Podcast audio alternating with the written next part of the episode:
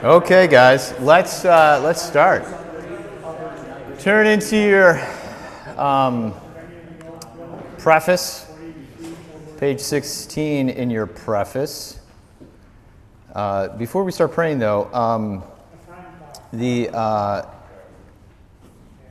two weeks from now, I believe.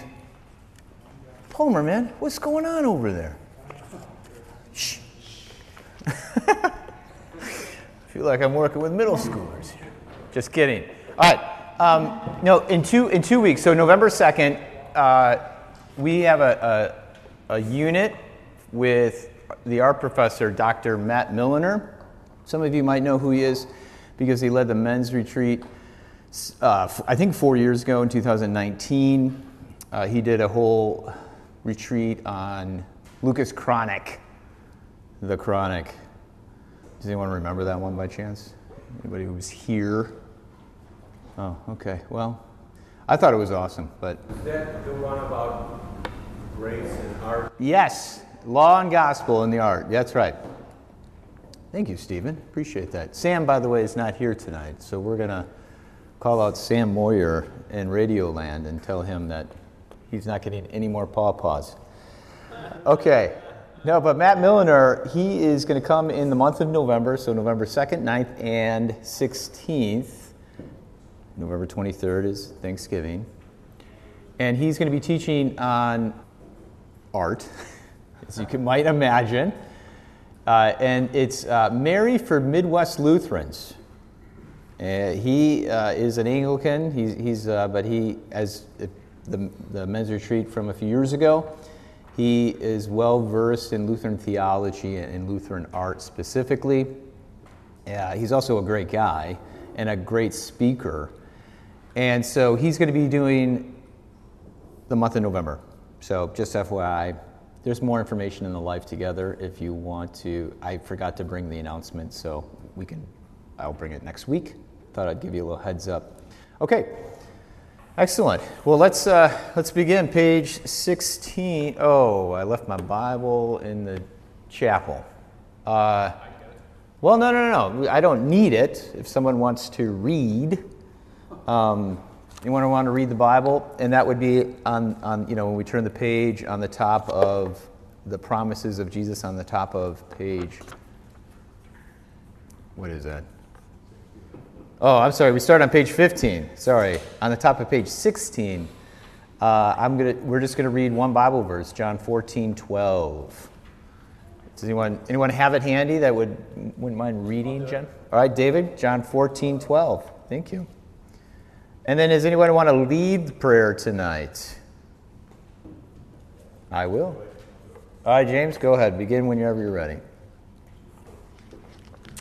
Uh, okay, I chose, I chose that Bible verse, John 14, 12, because, uh, well, it, it kind of says something pretty grandiose.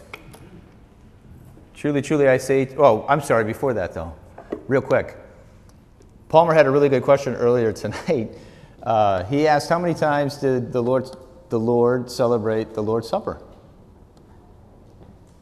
Now, it's sort of a trick question. I didn't give him the smart aleck answer. I said, he celebrates it all the time, every time we come to church, right? Okay. But I was making reference to in the scriptures. And um, the, uh, his main question, though, was when Jesus talks about, uh, you know, I'm not going to eat this with you uh, until I eat it again with you in the kingdom of God.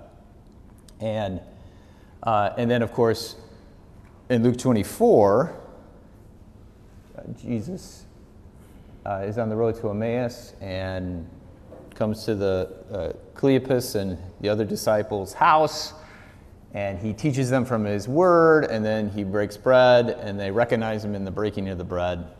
Then he vanishes from their, their sight. You know, historically, that's always been another, that's been like a Lord's Supper. That's been a divine service in a sense. So, the kingdom of God what does that mean when Jesus says, I'm, gonna, I'm not going to eat this until I eat it with you in, in, in the kingdom? And, you know, Jesus, the kingdom of God is not just heaven, as in, in insofar as our life after death. But remember, the kingdom of God in, in Luke chapter 7, maybe, I can't remember. He's walking along and he tells everybody the kingdom of God is in the midst, in your midst. And of course, visually speaking, you have all these people walking around Jesus, and Jesus is in the middle. So he's making reference to himself. He is the kingdom of God, or being coming into God's presence through Jesus. The other thing that's interesting is in Mark chapter 15, Joseph of Arimathea, we all know him, right? He's the guy who came and got the body of Jesus. Well, after Jesus dies, it says Joseph of Arimathea was seeking the kingdom of God and asked Pilate for the body, which, of course, is a very interesting thing to say. How, you know, why would he put it that way? Well, he's connecting the body of Christ with the kingdom of God.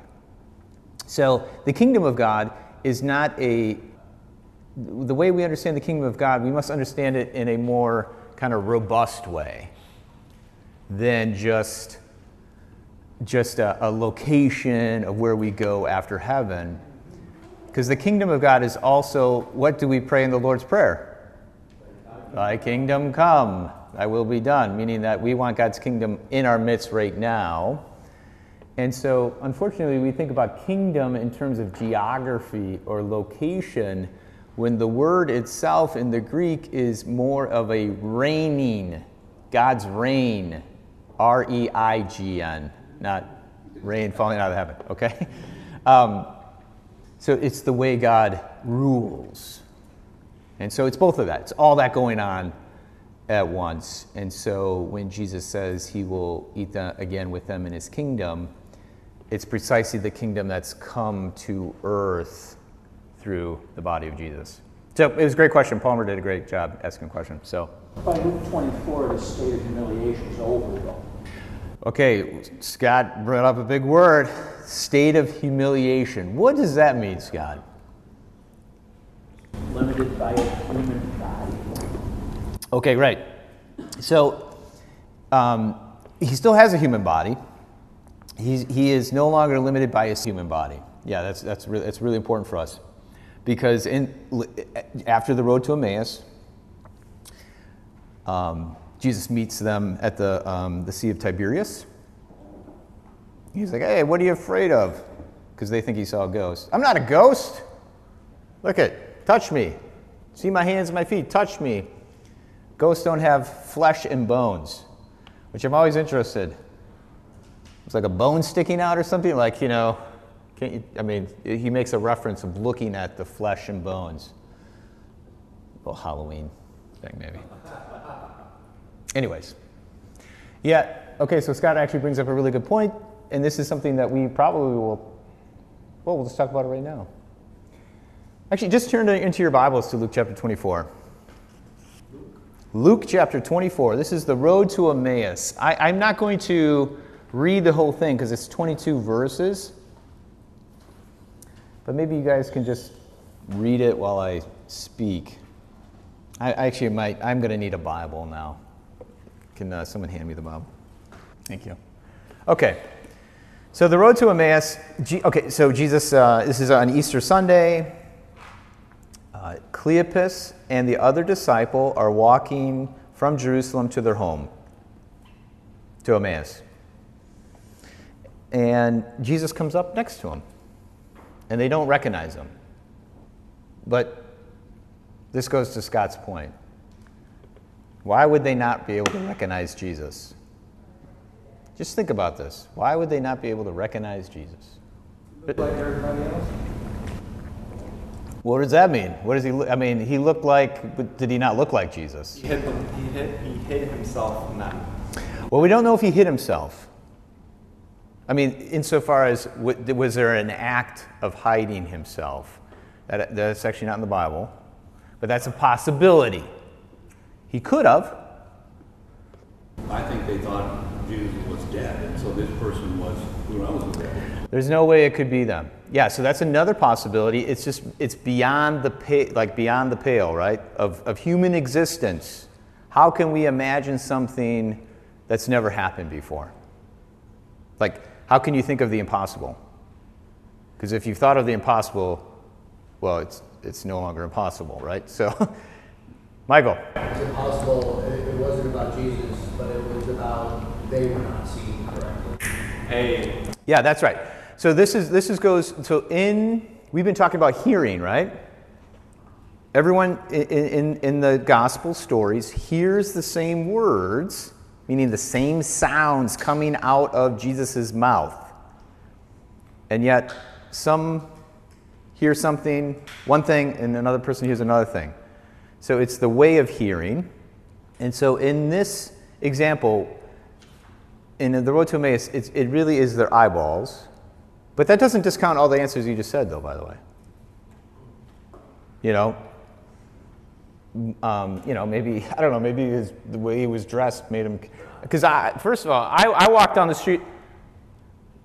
I walk down the street, Max, all the time, and I'm at the grocery store. I'm on the prairie path jogging, and it's not until I say, "Hi, Mitchell."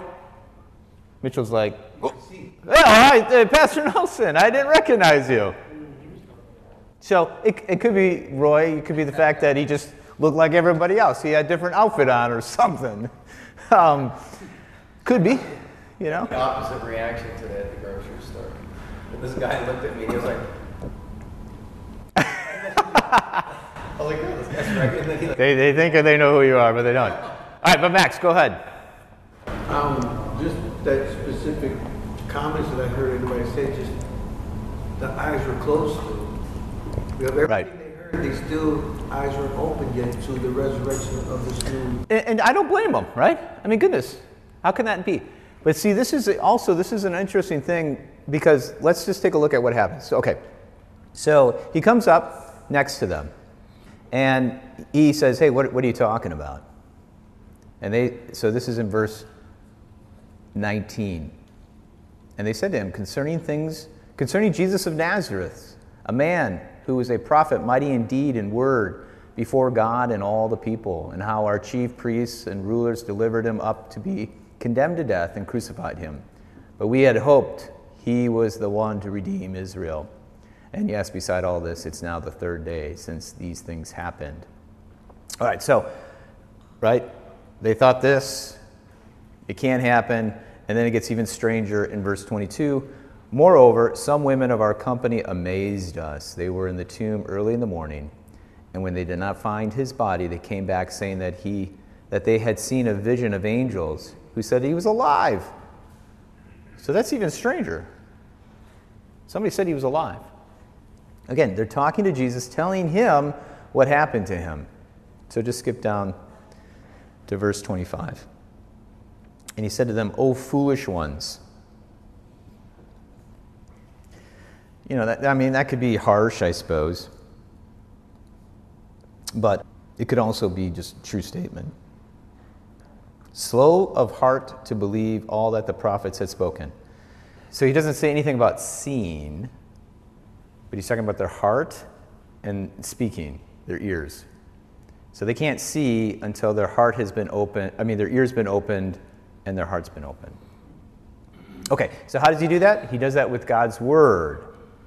Verse 27 And beginning with Moses and all the prophets, he interpreted to them in all the scriptures the things concerning himself.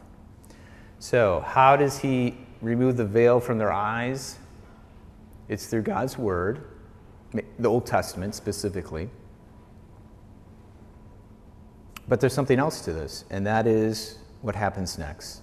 So they come near to their house. He looks like he's going to keep going, and they say, Stay with us, for it is towards evening, and the day is now far spent.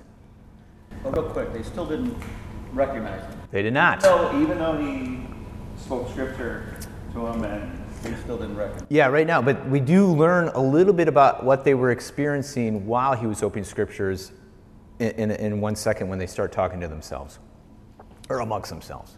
How long would it have taken him to explain all of the Old Testament scriptures to them that had something to do with him? I mean, It's a sermon, he's got 10 minutes. That's exact. I was just gonna say you gotta you gotta explain everything in ten words or less. So, um, well, I mean, here's the thing. It, it was probably short. I don't think Jesus minced any words. So, I could I could say that's why we preach such short sermons. We're just trying to be like Jesus. So, you know, Jesus' shortest sermon though. Repent, for the kingdom of God is at hand. Believe in the gospel. That's, a pretty short sermon. Uh, okay. So he comes in and, and they, they sit down.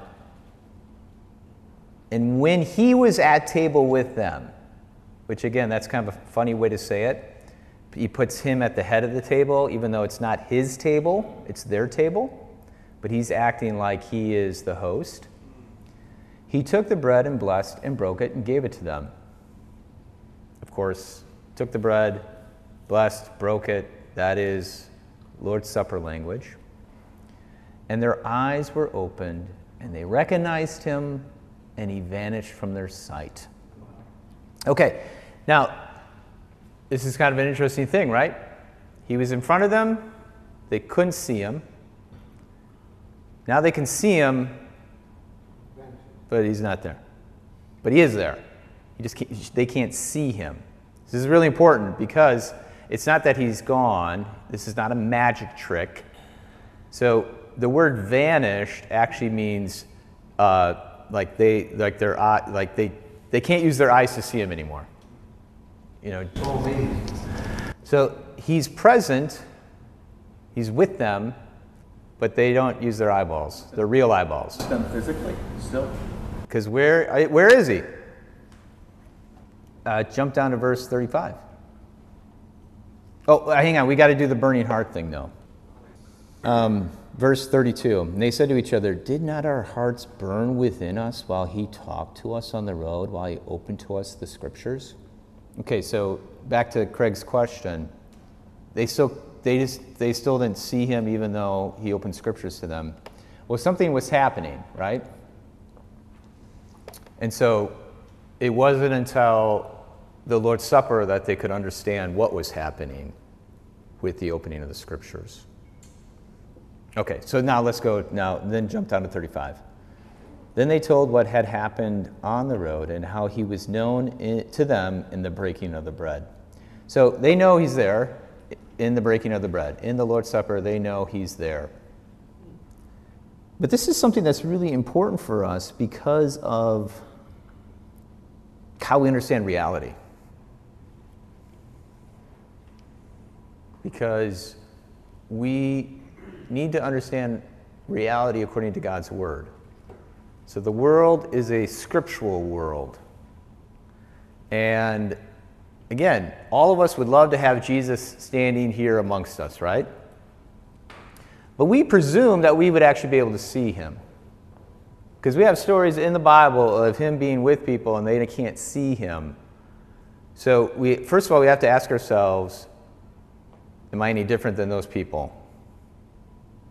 Well, you have to answer that question. Maybe you are, maybe you're not. But if you're not,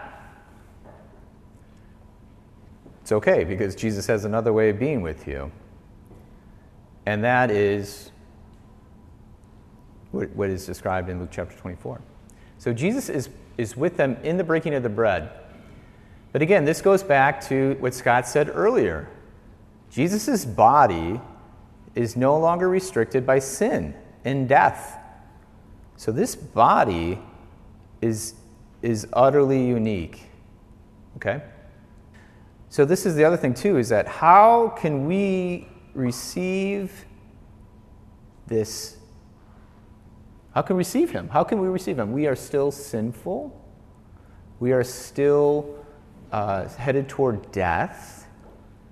And so, how does Jesus uh, live in relationship with us when he is beyond death, beyond sin, no longer restricted by that?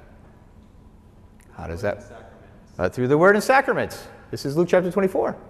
So Jesus is means means uh, the ways of being with us, the means to be with us. That is actually merciful to us. Because it's, it's not until we are in heaven that we will see him face to face. Michael. How does the church treat this later? Because, you know, we, we can see the sacraments. Oh, okay, yeah. Yeah, so this is another great point, Michael.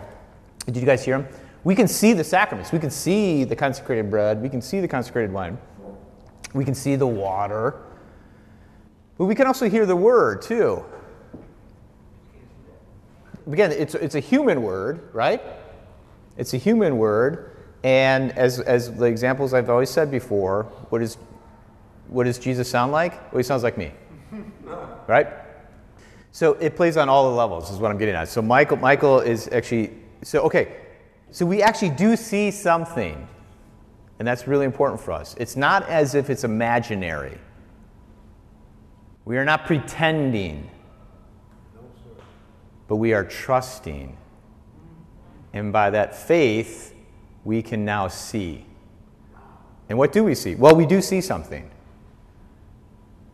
And for the person outside the faith, it, it's ridiculous. We're looking at a piece of bread or a little sip of wine or a human word or a little bit of water. But through the eyes of faith, that blows open everything, that blows up open reality. And we see the Holy Spirit coming down at baptism. We, we hear a word from heaven saying, Behold, you are my child, with you I am well pleased. And then also Jesus, er, God living in us through the Lord's Supper. So this is something really important for us. This is a tangent, but important tangent is that we're not irrational. Christians are not irrational. Not like we're pretending these things to be true. But as the Bible, as, as verse 35, we know them. We know him in the breaking of the bread. We know this, but our knowledge is not restricted by observation, but is enlightened by the Word of God. So our senses are awakened. I can keep going on this tangent. It's really, I love this tangent. So, uh, Paul. So you, I, I heard you say that when he broke the bread, they finally recognized who he was, but then he disappeared from their sight, and you were saying he was still there. He was. Just like the Lord's Supper. Okay. Yeah. Um, this also goes into the how can you observe something that is impossible? Like, how, how can your human mind understand it? So it, it actually, this, there's an argument to be made, and this is what I would say. It wasn't as if Jesus was less there, he was so much there that they couldn't take it in. And so the only way to describe that experience is by saying he, he's, he vanished. Yeah. And I think that's probably the better way of understanding that.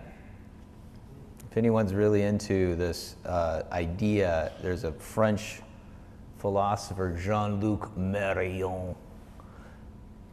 I don't know how you say it in Brazilian, but shouldn't ask. Um, Jean Luc Marion, Jean Luc Marion, that's how I would say it up in Wisconsin. Uh, and he has a wonderful article on this basic premise that when Jesus vanishes it, it's because there's so much, uh, divinity is like, God is so saturated this moment that it's too much that they, they can't see it. And it's a really, a, a really wonderful way of understanding it because it accentuates the presence, not the absence. David. Will you describe the difference between Jesus being there physically in his body and his presence in the bread in the Lord's Supper? Um, you mean in Luke chapter 24? Well, just in general. Like, so, you know, Jesus being there as a man in his body, in his resurrected body, the difference be- between that and him being in the bread in the Lord's Supper. Well, uh, there's not really much of difference um, insofar as when he, Jesus is present in the bread and the wine, he is sacramentally present, meaning he's physically present. He is, you know, um, uh, spiritually present. His full divinity is present. Um, if he is a, you know, a he can be in both places at the same time, is what I'm saying. So if he were, you know, let's say he showed up tonight and we had a church service, he, of course, would be the preacher and the celebrant. And he would distribute his body and blood in the bread and wine.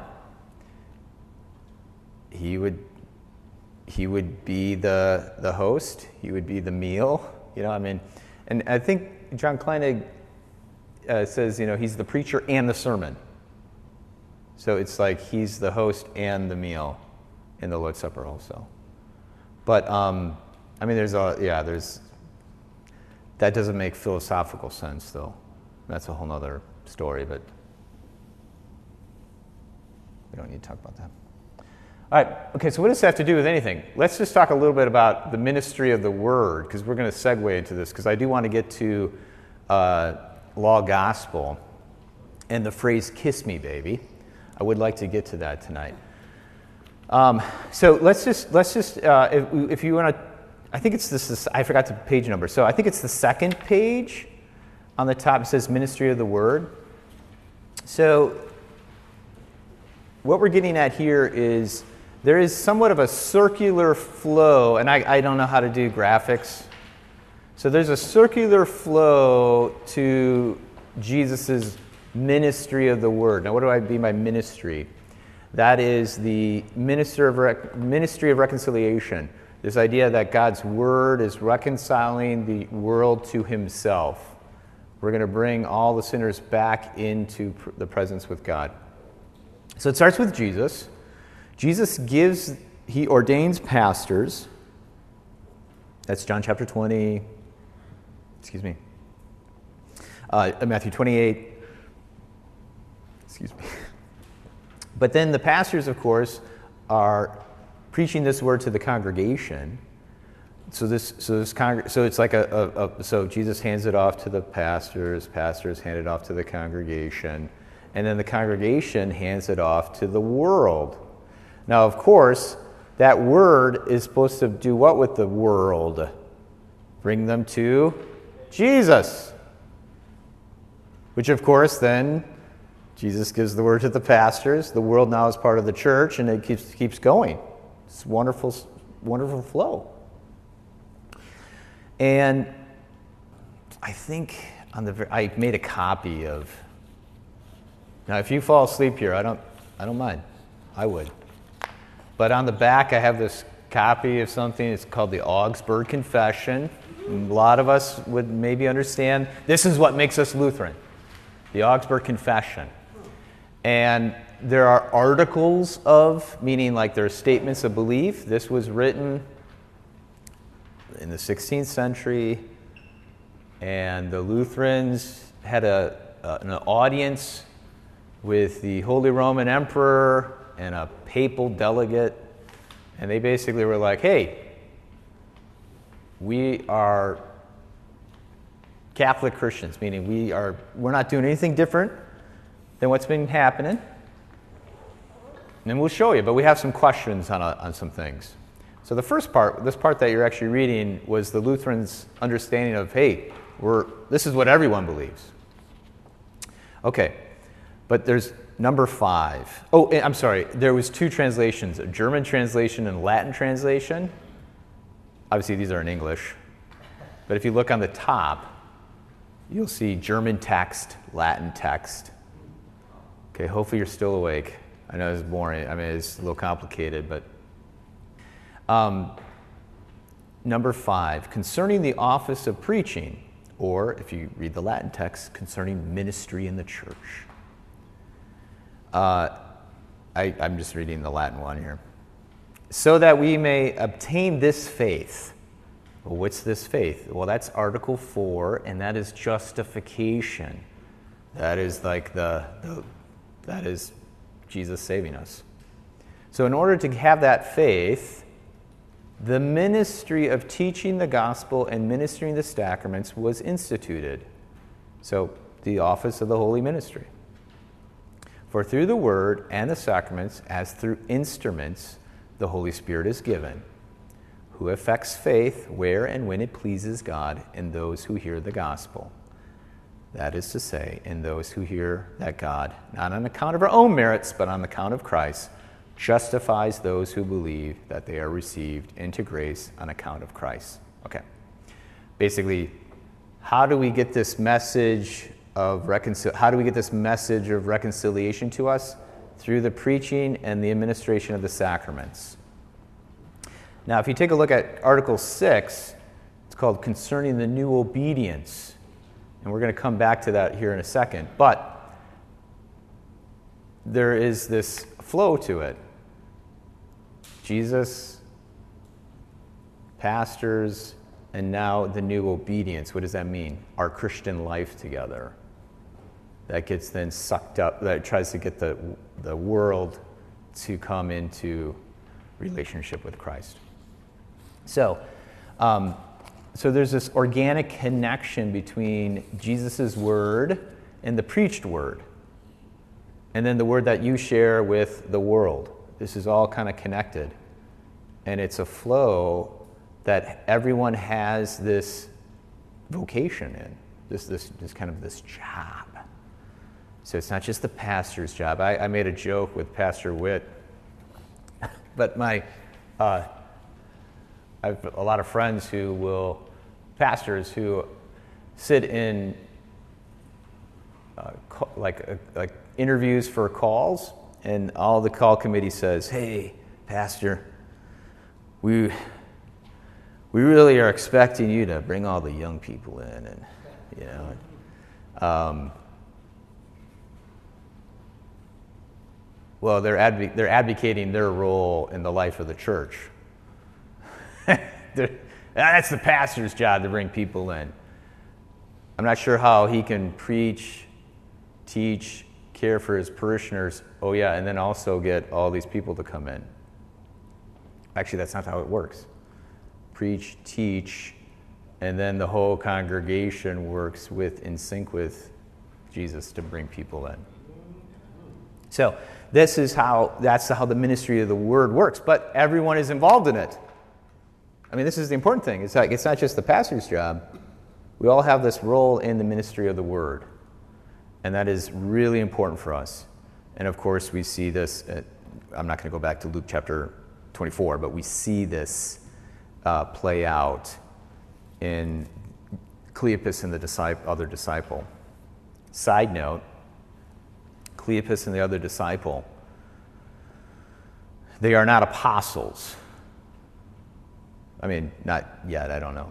And um, so it's not as if he is, Jesus is preaching to like pastors. He's preaching to regular disciples like you guys. And what do they do? Well, they go and they go tell people, like, oh my word, this experience, holy smokes, this happened. But that's the template for all of us because Jesus has come into your life.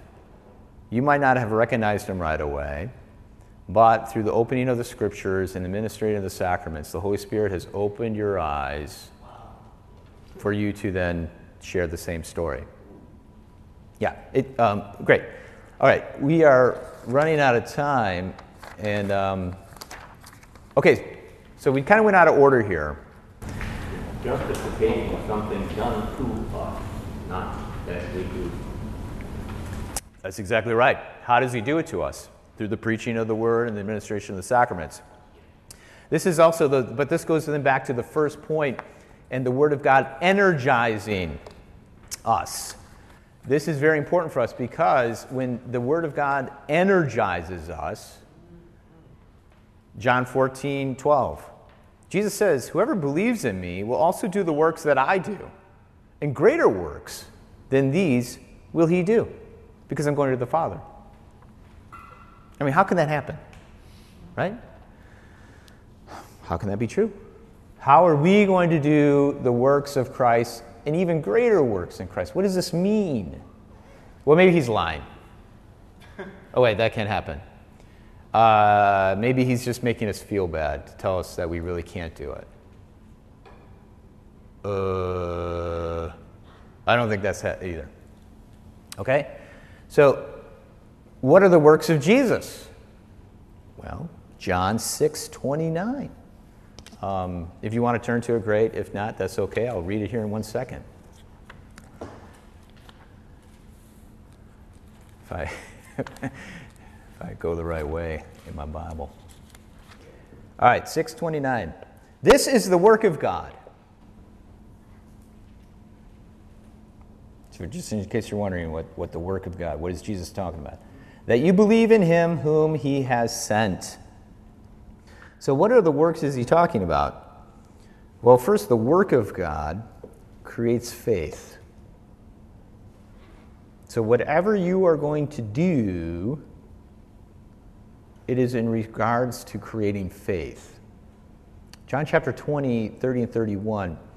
Jesus did all these things amongst the disciples. Many more things did he do. But these, these things are written that you may believe and have life in his name.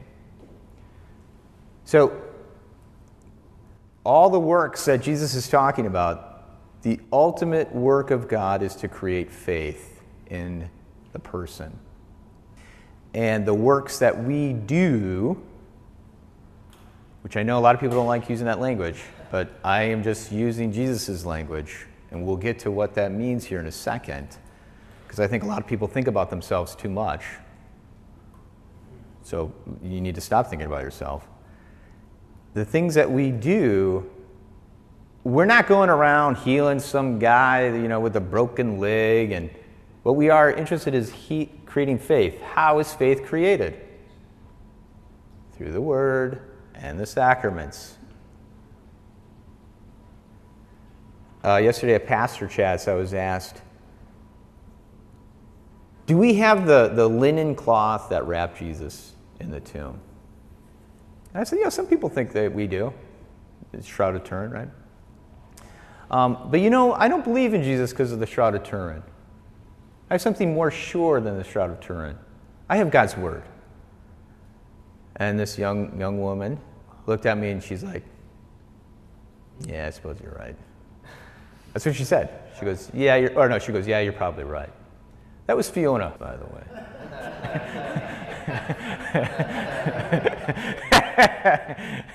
I, I love it. was such a, uh, to be honest, it was one of those times where like I could not have lobbed that question easier to a child, but I wasn't planning for it. And she just hit it out of the park. I was like, you know what? I just pitched that right down the middle and you hit that thing. But that has nothing to do with what I'm trying to say here, but now I have to answer this question. Okay, but see, this is the thing is that, um, okay, so the most important work that Jesus does is create faith in, in us. Well, how does he do that? By his death and resurrection. But how do we, how do we wa- uh, work into that same thing? That is by sh- his word and the sacraments. Okay. But that word is a living word. Hebrews 4:12, living and active. Well, where does it live? It lives in us. Okay, so faith and works go together. That's Augsburg Confession 4, 5, and 6. 4 is justification, 5 is the ministry, 6 is the new obedience. This word then is a living and active word that gets transmitted or passed along to each of us. So, faith and works, believing means living in a particular way. Like, for instance, if I believe I stick my finger in the electrical outlet, I will get electrocuted. I will live in a particular way.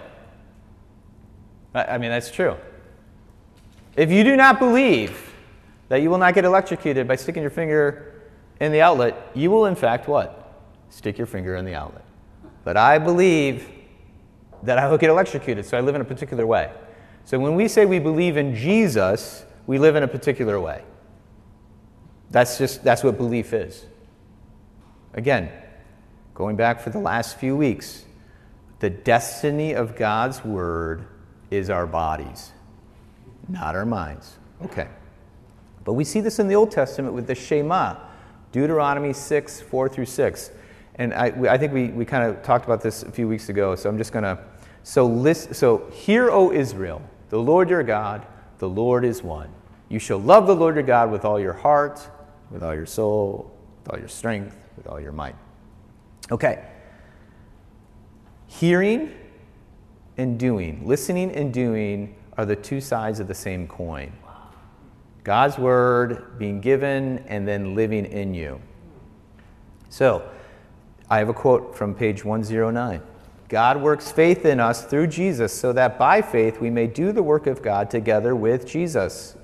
This is so important for us is that our Christian life is meant to be done with Jesus, not on our own, but with Jesus. Unfortunately, when Jesus tells us to do something that we think is too hard for us, he must either not mean it or he's saying this to help us acknowledge that we're sinners. So, when Jesus talks, we can understand it as a calling or as a condemnation. And they're both right. So, Sermon on the Mount. Obviously, it's three chapters. We're not going to read it all. But I gave you, I think, four passages. The first one is um, about lust. I don't know about you, but that's, that's a guy problem. I'll be honest. We're men. Men have a problem with lust. Okay. So when Jesus says, even if you look at a woman lustfully, you committed adultery with her, we could do a couple things. We could say, well, I need to pluck my eyeballs out. In fact, that's what Jesus says. Rather, you should be blind rather than go to hell. Or we can change the way we see things. Eyes. So maybe Jesus is calling us to a new way of seeing our fellow sisters, our fellow humanity. And by calling us to that, he's actually empowering us to do that by the power of the Holy Spirit. The Ten Commandments. Are the Ten Commandments written to show us our sins? Yeah. However, are, are they a calling for us to live a holy life? Yes. How do we live that holy life? By the power of God's Word through the Holy Spirit. So we have to have the right understanding of faith and works, law, gospel, calling, and condemnation. They're all, they're all kind of another you know, ways of saying the same thing. So we do this with our vicars who have a very, like, if Jesus gives an imperative, it's law, meaning it reveals our sinful nature, like shows us something that we can't do. Now, for those who aren't married, just bear with me. I can tell you right now, if my wife says, Kiss me, baby, is that a calling or a condemnation? Is that imperative? Is that a law or gospel word? Not married, I don't know. Exactly. So you just have to just hang on there. Um, Gospel? it's a gospel word, I'll tell you that much right now. Okay? You could say, oh, I gotta do this.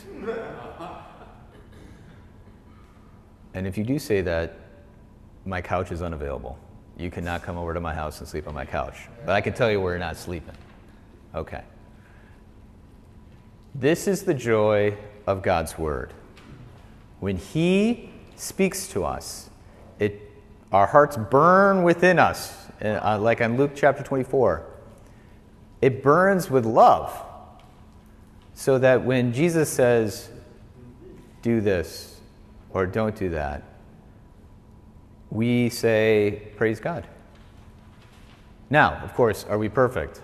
No. That's why forgiveness and reconciliation comes in and, and then empowers us to continue along. It removes the shame and the guilt and then empowers us to carry on for, for a better life. Uh, John Kleinig does use a ballet dancer and, and music and I'm sure that resonated with most men here, right? How we all feel about when we ballet dance and we get lost in the music, right? Mitchell, right? That's how you, you, you just resonated with that. I, to be honest, when I read that, I was like, oh, that's not going to work. Let's cross that out. Um, I, I thought maybe like a sailboat, maybe, you know, like uh, the Holy Spirit is the wind that blows the sailboat, but the sailboat's the move, you know, it moves. That might be a little bit easier than maybe the ballet dancer. I don't know. Maybe you guys are ballet dancers. I'm not. So, okay. Any questions? I got a question back on the, Yeah. you're gonna do these works and more than that. Right. And to the point of saying that basically that means we're to hear the word and spread the word and help people, other people have faith. Right. But I always thought maybe he's saying that we should be doing some of the miracles and works and wonders that he did, and we're not. Yeah. Oh, yeah. Okay. Good. Good question. Yep. And there's, there's a passage Revelation or wherever, uh, maybe in one of Paul's uh, letters. where He said in the end times, uh, people will hold to a form of godliness but deny its power. Right. And what is the power of godliness? Is it not miracles or what is it? I mean, I, I- think uh, the healing of the par- paralyzed man in Mark chapter 2 is very helpful. What, what is the most important thing in that? What, what got people most riled up when Jesus said, I forgive you your sins? Your sins are forgiven. So the most important thing is, is this guy, it wasn't his healing of his legs that was most important. It was his sins were forgiven because, again, that guy's going to die no matter what. And when he dies, he, having great legs and being able to walk is not going to help him, but his sins forgiven will help him. Now, granted, do I not believe in miracles? I believe in miracles, absolutely. I, they are there then to help support the word of faith. But when miracles distract from the word of faith, I don't think God allows it to happen. I don't, I don't, I think people put faith in the miracles and not in the word. So, yeah. So that, that's really that's really kind of where we're at. The um, but okay, but Paul raises a good point. I want to make sure everybody understands that is that yes, miracles happen, and I think they do happen. But I think God is wise enough to make sure it doesn't happen on TikTok and social media. Right? Because then, then people are like, I don't care about Jesus. I just want my legs to work. Yeah. Like, yes. I had a question, sir, and I just learned something about what I'm learning right here today, about this greater word. Yeah. Sir, Oh, yeah. good for me to say what I'm understanding now with the scriptures.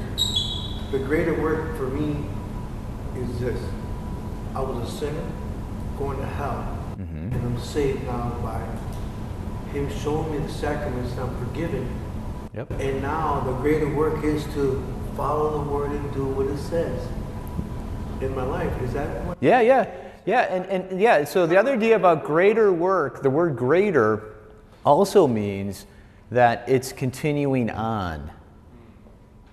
So this is the thing: is that Jesus then gives us the ministry of His Word, expansing. Yeah. So it's it's greater now. Yeah. But yeah, not just yeah, also personally though, in my own life, but also in the world, the growth of the, the yeah. Great point. Any other questions? Roy. Uh, This is a phenomena that, uh, of people who follow the Bible, how does that affect those who ignore the Bible and don't accept it? I mean, it's- they're not going to experience what you've been talking about. That's right. Yeah, so okay, great. So then that that really how does that make us feel? I mean, insofar as sharing God's word, God's love, that should empower us, that should just drive us to do that. Now again, we have our own vocations though. So God puts people in our life. I don't think we really need to look hard for that. Um, yeah, so that is part of the ministry of the word to expand that to share with those people who haven't or haven't heard. Now, again, Yeah, that's probably too much of a tangent. I'll leave it at that. Yeah. Any other questions? Okay, we are still, we gotta spend some more. I got, okay, gonna need to go down and do evening prayer.